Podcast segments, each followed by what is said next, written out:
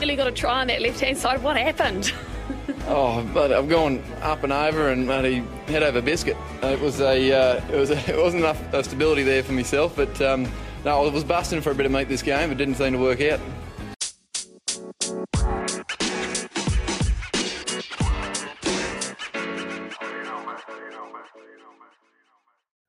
Hello, cheers, and welcome, welcome once again to the Scrum of the Earth podcast, the weekly show that brings you news, reviews, great interviews, and so much more all about the world of rugby.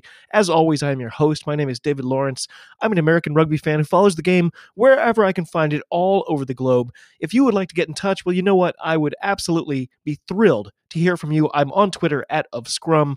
I'm on Instagram at the Scrum of the Earth podcast. And you can always just drop me a line at the scrum of the earth at gmail.com. So the amount of rugby each week is rapidly dwindling, but we do still have a lot to talk about. So let's start the show.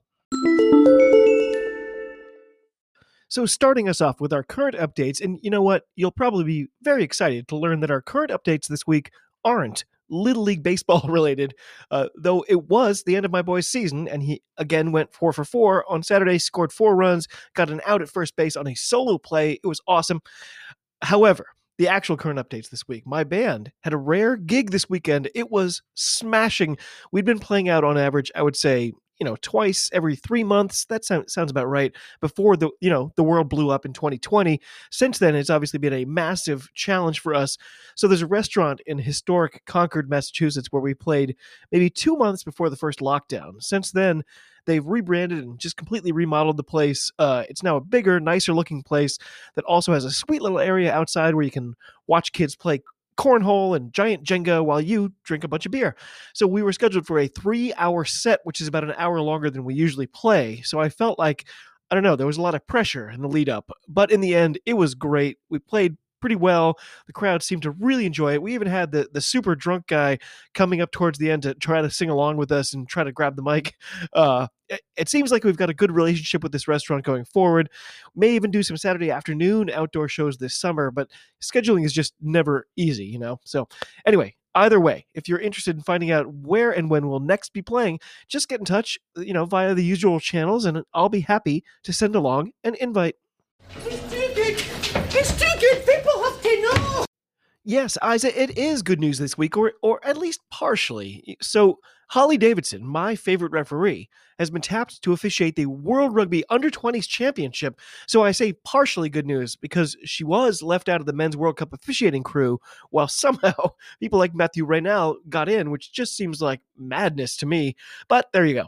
Either way, quoting from a great article here, quote, there isn't much Hollie Davidson hasn't achieved as a match official, yet there remains one goal she's determined to add to her already impressive CV a Men's Rugby World Cup. In the last 12 months alone, Davidson has refereed finals at the Commonwealth Games, Rugby World Cup Sevens, and Rugby World Cup 2021, while becoming an ever more familiar face in the men's game. Davidson, who has regularly refereed matches in the URC, led the first all female team of officials in a European match when Scarlets hosted the Cheetahs in the Challenge Cup back in January. Reflecting on the past year, she admits it's been a bit crazy and bumpy at times, but is justifiably very proud of what she has accomplished. Quote, when I got involved with refing, I always wanted to try and push myself to become one of the best, she told World Rugby, push boundaries, push perceptions, and continue to challenge. The Scot will certainly continue to challenge perceptions over the next few months as she embarks on a busy working tour of South Africa and Europe. Davidson is slated to work as an assistant referee in three Rugby World Cup 2023 warm up matches in August in Bucharest, Lisbon, and London. But first, she will travel to, uh, travel to Cape Town this month to become the first female referee to officiate in the uh, World Rugby Under 20s Championship. Quote, the under 20s is a great opportunity to make that step into the next stage of World Rugby men's tests, Davidson said.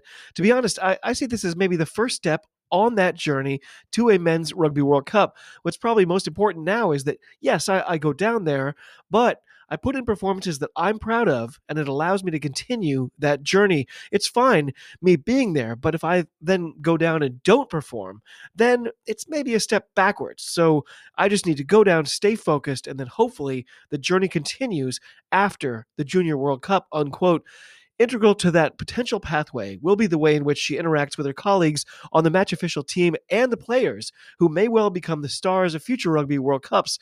Six of the 25 match officials selected for Rugby World Cup 2023, including Georgia's Nika Amashukeli, refereed at the most recent Under 20s Championship in Argentina in 2019. And Davidson believes the relationships she develops over the next month will be critical.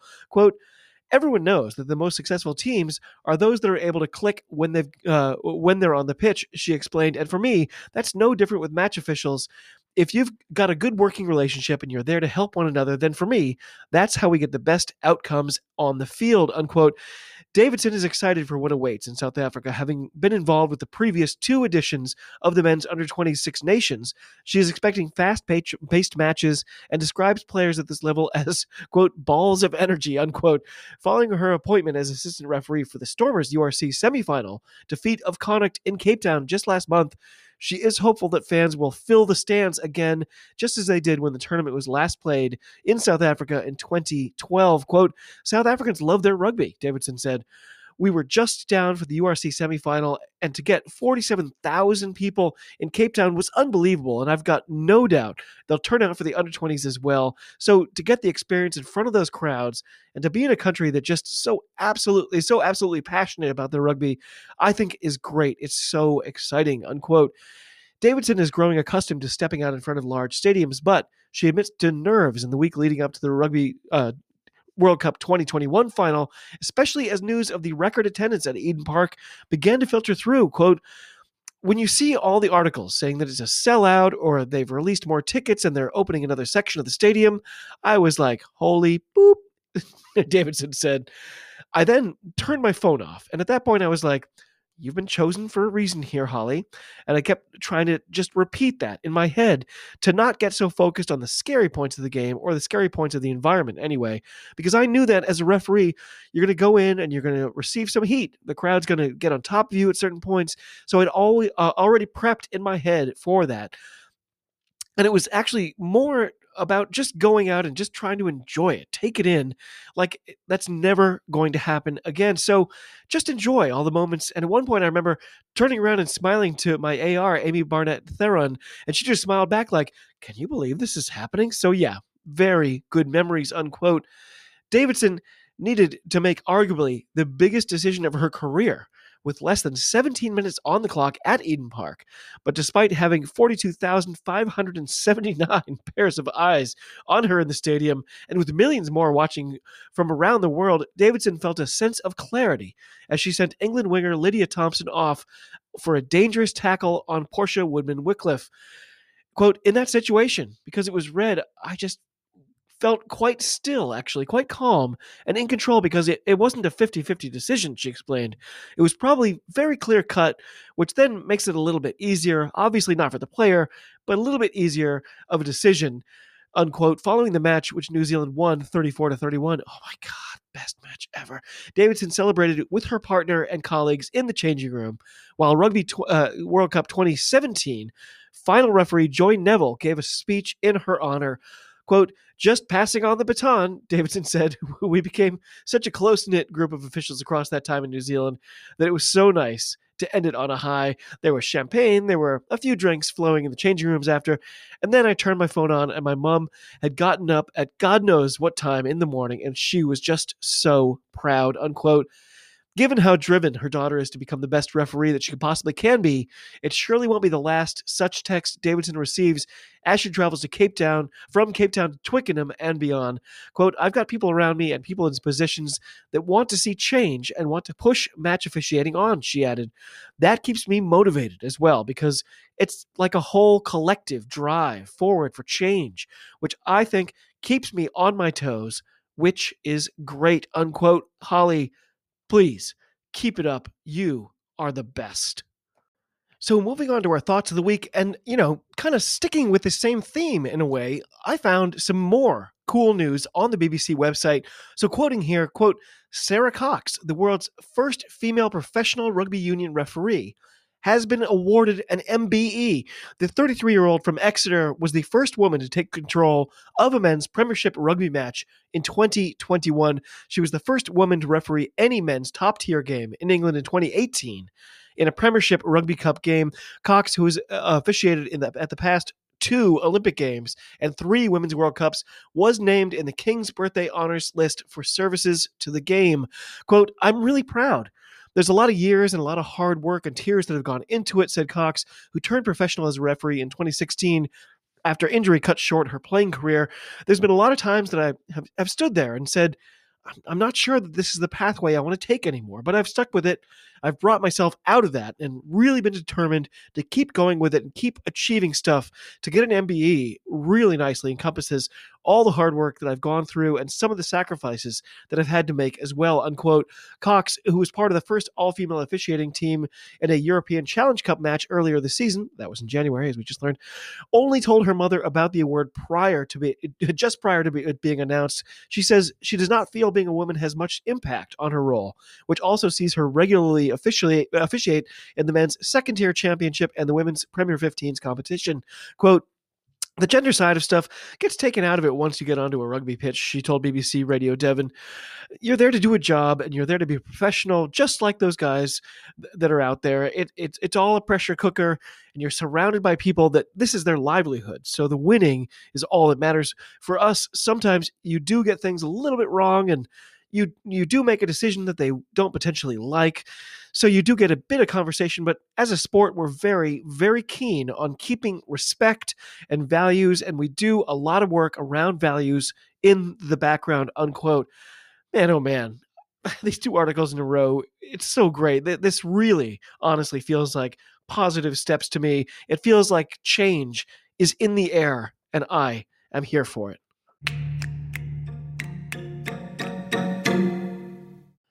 Okay, that brings us to our reviews, my friends. And I, I feel like I have to pre calm down for this because I'm still just absolutely batshit over this weekend.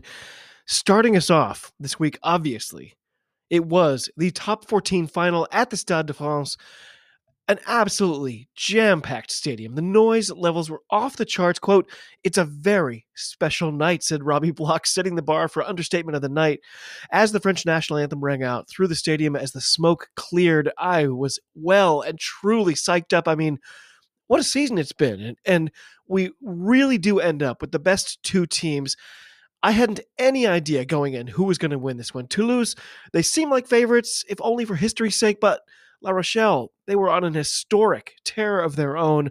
I feel like if I got paid by the number of times I, I heard the name Ronan O'Gara every single day, you know what? I'd be retired in Barbados by now.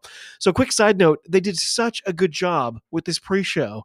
I was like 10 times more excited for this final than for the Prem or the URC. Sure enough, the game itself, oh, it was carnal, just mayhem for the first few minutes.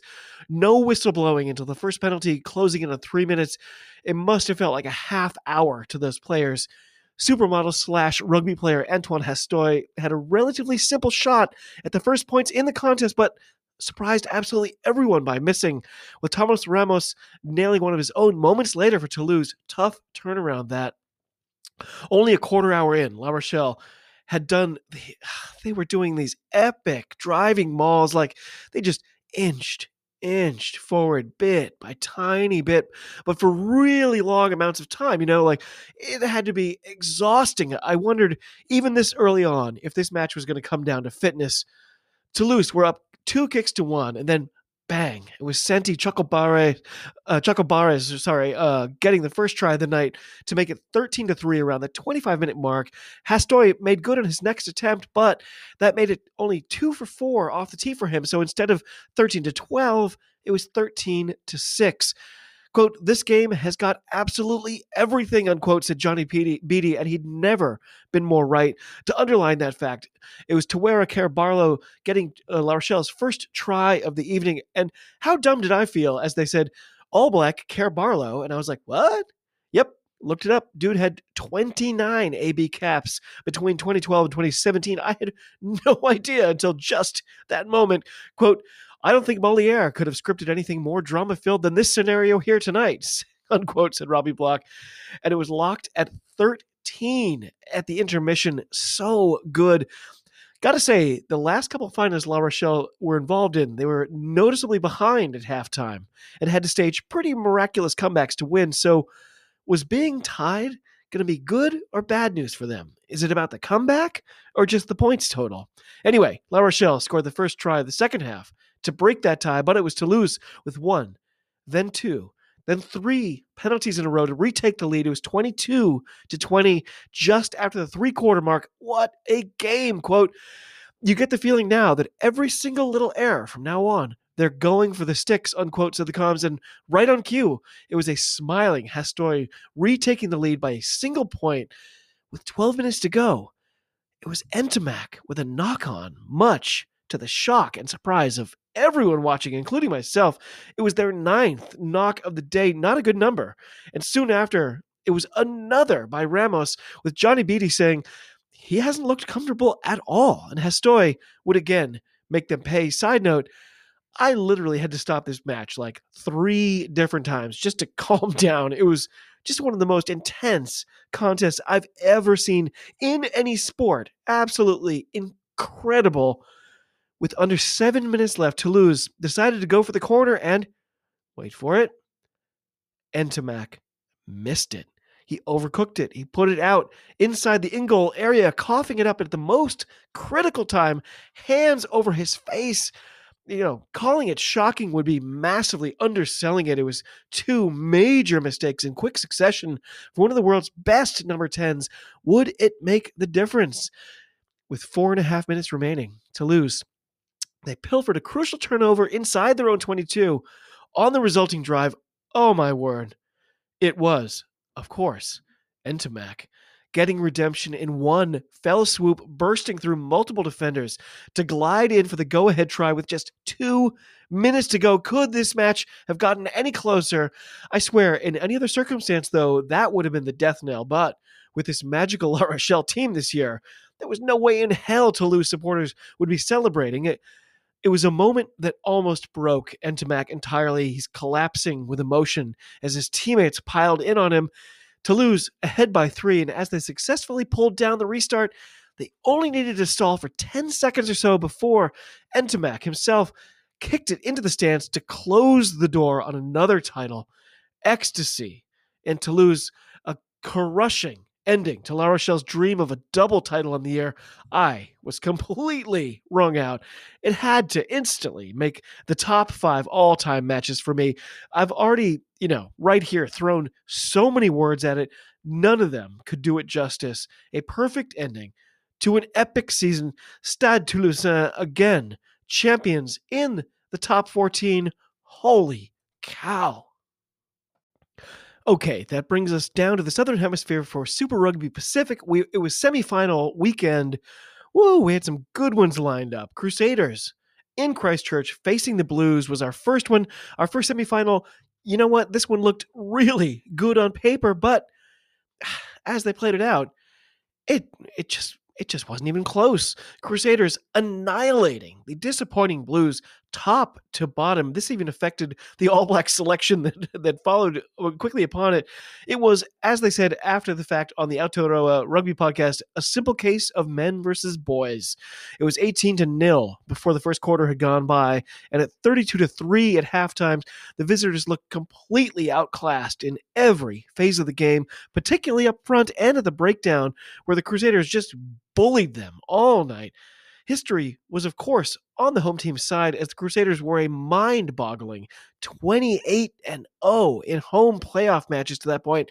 I mean, think about that for a sec. That's a stat that uh, defies reason. But this year, you know, we, we kept hearing all season long the Blues, they were pacing themselves in such a way as to be peaking just at the right time to avoid a repeat of last year's letdown. On top of that, Crusaders were missing, I kid you not, eight all Blacks in total. So there were a, there was a lot of buzz of, about a potential historic upset for the Blues. In reality, however, they they were never even on the same page. They looked confused. They looked shocked. They looked lost. Maybe from the third minute when Crusaders bashed in for their opening score, by the end, it was 52 to 15. And even that might be flattering for the Blues, who are now in a pretty tough position with two gut punches, uh, gut punch losses at the ends of the last two seasons, and as yet, no replacement for their exiting head coach. From what I hear, they're having a devil of a time getting any interest at all as well. I expect next year will represent a massive downturn in the fortunes of this also ran club. Not a fun game to watch. Blues, what happened? Next up, for our other semifinal, it was the Chiefs hosting the Brumbies right at the start. I mean, the conditions were completely absurd. Quote, it's bucketing down, if I'm honest, said the comms. Qu- quick side note, a complete non sequitur as well, by the way. At the seven minute mark in this game, they played Rehab by Amy Winehouse over the PA. What's that all about? Rehab? Was that like a jab at, at a player? Like I don't get the New Zealand news, so maybe I maybe I'm missing something, but that was super rando. Anyway, it felt like a microcosm. Chiefs easily slotting a penalty to get on the board first, but then the Brumbies sent one wide to the right. Not a great start. The cowbells were ringing out in the Waikato. At 17 minutes, there was our first scrum as the rains started to fade away, and that's when I finally grokked. It was Debreczeni starting again. Uh, what now, Lolesio? Why are they taking this kid on this ridiculous emotional roller coaster? Can we back Noah for a change? Anyway, even when the Brumbies offense started to click, the hosts' defense just always seemed to step ahead. Just relentless Chiefs looked impermeable this season, but after 25 minutes, it was still just 3 to 0. Brumbies had to have been happy about that. Another side note Sam Cane was on his 149th cap, and as they pointed out, would surely like to get his 150th next week. Lovely moment for me as Nick White tried to take on Brodie Retallick. Retallick gave him a good shove and gave him the, the, the full ugly grimace, just trying to assert his massive size advantage. Nick White shoved back and got the better of him, almost throwing him down. Brodie, he looked shocked before going quickly back into his full bully mode. Great stuff. Quote, it's almost a show of respect for how important Nick White is to the Brumbies, just trying to take him off his game, unquote, said the comms. Interesting take, that one.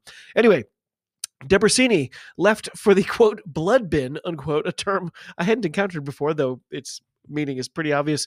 Presto, Noah Lolesio comes in, slotted one to get his team on the scoreboard at last. Great to see him starting strong. Right at the break, oh my word, I'm sorry. Uh, I'm not even kidding. It may have been the single dumbest play I have ever witnessed. The Brumbies had a goal line dropout after the Hooter had sounded for half times. So they tried to kick it into touch to end the half, but ended up basically skip passing it directly to a Chiefs player on like the 15. Suddenly, they were back under the gun when they should have been headed to the locker room. Uh, I don't know who was screaming louder, me or the comms. It was an absolute backbreaker of a mistake in a 6 3 game, no less. Just mind bogglingly foolish. More bad news James Slipper had failed his HIA and wouldn't be returning. What a turn of fortune. However, through a miraculous defensive effort, Brumbies managed to dodge like five more bullets to escape tryless in the first half, down just those three points. At the top of the second half, there was a lot of sort of retcon happening. First, they said a Taukei'aho non try actually should have been a try. Why did they bother to say that? I just don't understand. Then they said James Slipper hadn't actually failed his HIA, but Debreczeni did. This one was getting weird. Chiefs, they extended their lead to 9 to 3 at minute 53. The comms wondering out loud if we were in for a tryless semifinal. At that point, they mentioned Robert Valetini, or Bobby V, as they like to call him, and I suddenly realized he'd been invisible, completely invisible all day. Another bad sign for where this one was going. But Lolesio closed the gap back to within three, keeping the visitors in range of an absolutely massive potential upset at the 65th minute. It was a huge decision for the Brumbies. They had a penalty in good kicking range, but a try would give them their first lead of the night, headed towards the final 10 minutes. History seemed to compete with itself in a way. On one hand, no Aussie team had ever won a playoff game in New Zealand. I mean, ever. But on the other hand, Brumbies had won in this very venue two of the last three times these teams had met. In the end, the decision was the corner. I loved that call. Of course, this move worked all year long last season, but that's when they still had Folau Fainga'a. So, I mean, I was on the edge of my seat for sure. The line out was perfect. The maul was driving, but right as it went down, a Chiefs player dove over and smacked the ball out of Brumby's hands, with Nic Berry calling it a knock on by the guests. A terrible call by my reckoning. He slapped the ball and it went to the ground towards the Chiefs. So, if they had gathered it, sure, it would have been an amazing turnover, but the Brumbies were the ones to get it back. So, knock on just seemed like an absurd call to me. I was starting to get annoyed on behalf of the away side, just couldn't get a break all night. And then, I mean, my friends, it was downhill from there. McKenzie getting another kick to make it 12 to 6. And on the restart, it was Lolesio kicking it out on the full to bring it back for a midfield scrum. This with maybe, you know, seven and a half minutes to go, almost inevitably. With just under two minutes left on the clock, it was the Chiefs getting the first try of the match, stamping their ticket to a date with the Crusaders at home, though, this time in Hamilton. Brumbies absolutely crestfallen, knowing this was one that got away. As the final hooter blared out over the metallic din of the cowbells, it was league leading Chiefs winning once again, defeating the top Australian side 19 to 6, earning themselves a shot at a championship for the first time in over a decade. Okay, coming back home to the States and Major League Rugby, I mean, things weren't nearly as intense back here at home, with only the New York and DC game, you know, sort of potentially impacting the postseason, uh, postseason that starts next week. But there was still some incredible action and some big stories. For instance, the weekend began with a remarkable contest in Arlington. It was the Dallas Jackals hosting the Chicago Pupsters. I still haven't watched this replay, I admit, but I do know that there were five red cards in this match. I have to assume that points to a major brawl. I mean, I hope the alternative the alternatives seem much worse somehow. I also know from friend of the pod, Dr. Harley Worthy, Dallas should have put this one away with a two-player advantage at the end, but coughed up a penalty to allow the Pupsters to kick a go-ahead penalty to steal a 28 to 29 win in Texas. The hapless Toronto Arrows succumbed once again at home, this time to Nola Gold, losing by just two points. What a gut punch of a year it's been for them. It was 24 to 26 to close out the season for them. Old Glory DC did just what they needed to do, getting a nice win over Atlanta, 36 to 28. And just as I'd hoped, New York lost at home to a Utah team who had nothing really to play for, 33 to 43 in a bit of a shootout. And then, of course, Ooh, my beloved Free Jacks. We were back home for the regular season finale, hosting the Houston Thundercats. It was a bit of a weird day, to be honest. The my weather apps. Okay, I'm checking my phone constantly before these games. My weather app claimed it wasn't going to rain. Even after it had been raining for a full hour, it still said, nope, no rain, just cloudy. So we arrived completely unprepared for rain because there wasn't supposed to be any we actually had my son with us as well, hoping to turn him into a fan. So it was a pretty rough way to get things going. It, it did clear up pretty quickly, however. So by the 20 minute mark, he'd switched from complaining about being wet to complaining about it being too hot. So, you know, now that I think about it, it was a pretty typical New England day. So, quoting here from the official match report, quote, Powered by a Le Roux Malan hat trick, the New York, uh, the New England Free Jacks closed out the regular season in style Sunday, rolling to a 47 to 24 victory over the Houston SaberCats in front of a sellout crowd of 4,758 at Veterans Memorial Stadium. The win was the 10th straight for the 14 and 2 Free Jacks, who now enter the Major League Rugby playoffs as the top seed in the Eastern Conference. They will host the winner of the New York and Old Glory DC game and the East Final on Saturday, July 1st. Malan scored three of New England's seven tries Sunday, including a sensational individual effort that opened the scoring in the 13th minute. The inside center blocked a Houston kick, snatched the ball out of the air. I mean, I mean, I was there. It was freaking unbelievable. You never see that. And sprinted untouched for a 70 meter try. Malan added a second breakaway score four minutes later off an offload from outside center Ben Lesage, Lesage uh, and then a third early in the second half.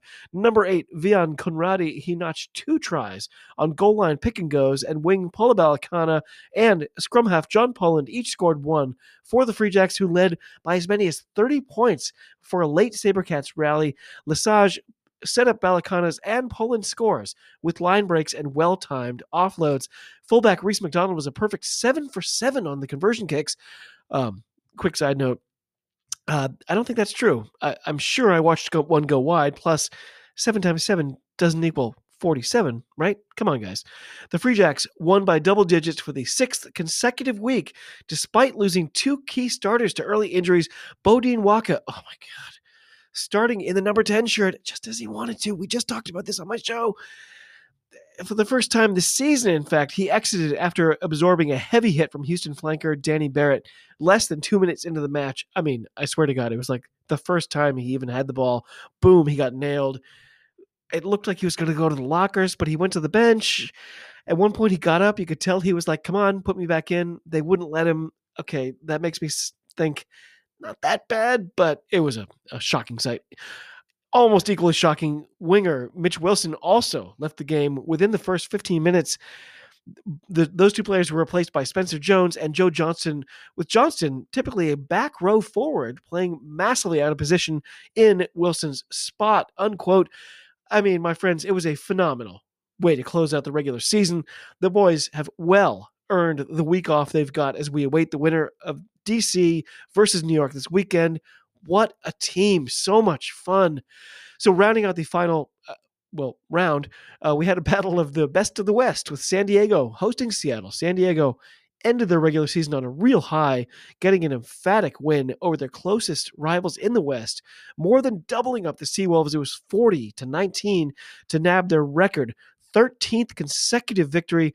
I'm very much hoping it's us who ultimately face Legion in the final, but whoever it is, they're going to be underdogs. Us doesn't matter. Anyone against this Legion this year, underdogs for sure. Best MLR season ever.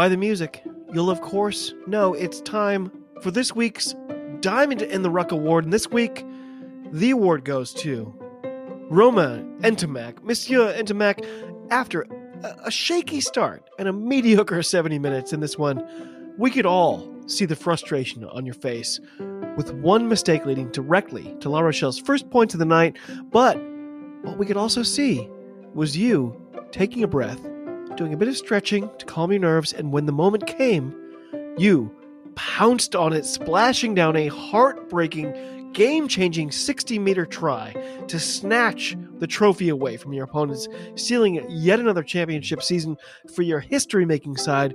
You were resilience personified. Despite everything, you found a way to be the last minute hero. Your try garnering, you a well deserved Player of the Match award, as well as this the most prestigious of World Rugby accolades. Monsieur Ntamack, congratulations to you, for you are this week's Diamond in the Ruck.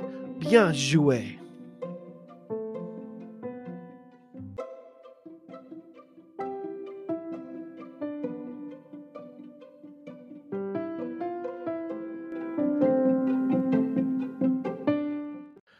Oakley dokley, that brings us to our updates and previews. This is the time of year when the preview section becomes incredibly light.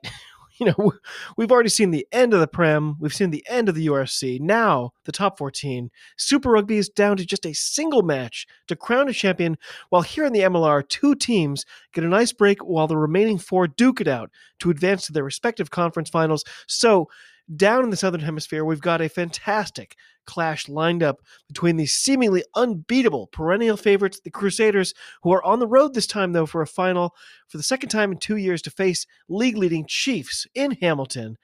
I mean, it's going to be incredible. By the way, the, the Chiefs have the better record, so they're probably theoretical favorites, but everyone knows the Crusaders are going to win, right?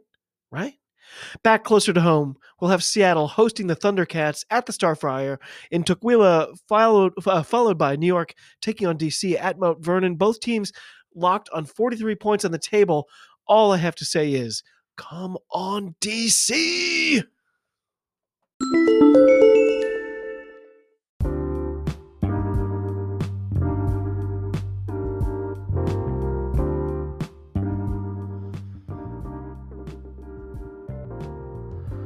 Well, my friends, that does it for yet another week. I am still buzzing from that top 14 final. Are you even kidding me? Also, when Phil and I from the Jack Ranger show did his I, I love that segment by the way. We always do the uh, the patented way too early predictions and this was way before MLR started this year. Both of us I, I think we both agreed that we'd probably end up the Free Jacks 12 and 4 this year. Both of us were willing to potentially see, you know, 11 and 5, even 10 and 6. Here we are now at 14 and 2 and headed into a bye week. Incredible. I can't wait to report back from the Eastern Conference final in 2 weeks. So, as always, thanks again for coming along to all of you across the globe. Cheers. Talk to you soon. And my friends, be well.